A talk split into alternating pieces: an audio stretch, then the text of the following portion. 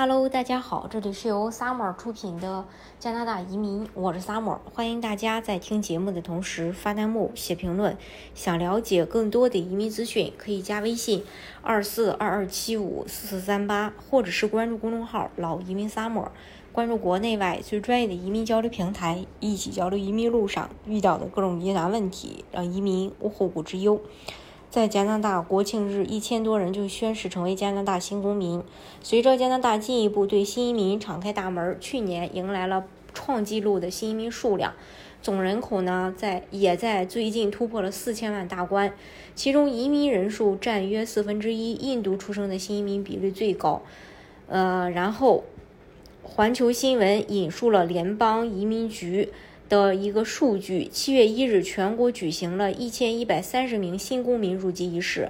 通过公民考试是正式成为加拿大人的要求之一。移民局最近的数据显示呢，今年参加考试的人数，呃，都成功了。二零二三年一月到五月期间，总共有十一万九千零五十三人参加测试，其中百分之九十二。获得通过，去年的情况也类似。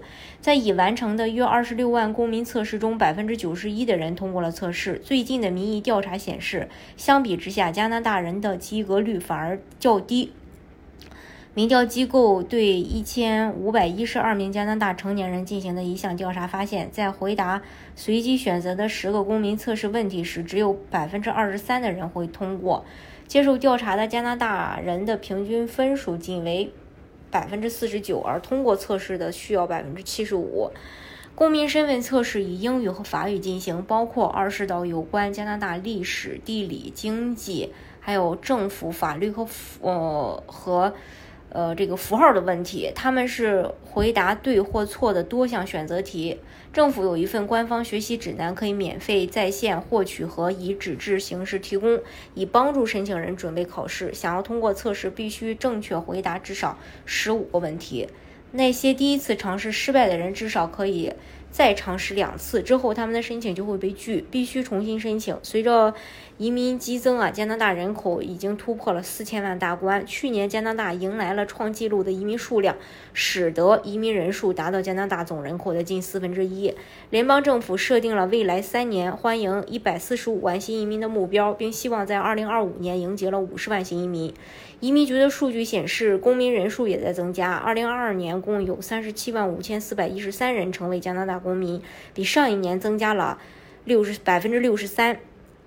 二零二三年截止四月，已有十万零一百六十一人成为加拿大公民，其中印度出生的新公民比例最高，其次是菲律宾和尼日利亚。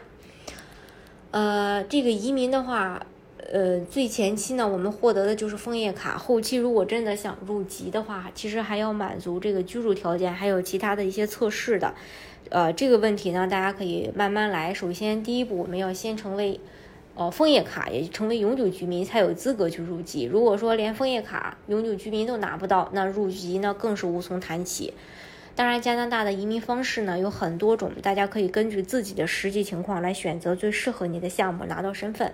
今天的节目呢，就给大家分享到这里。如果大家想具体的了解加拿大移民政策的话，可以加微信二四二二七五四四三八，或者是关注公众号“老移民 summer”，关注国内外最专业的移民交流平台，一起交流移民路上遇到的各种疑难问题，让移民无后顾之忧。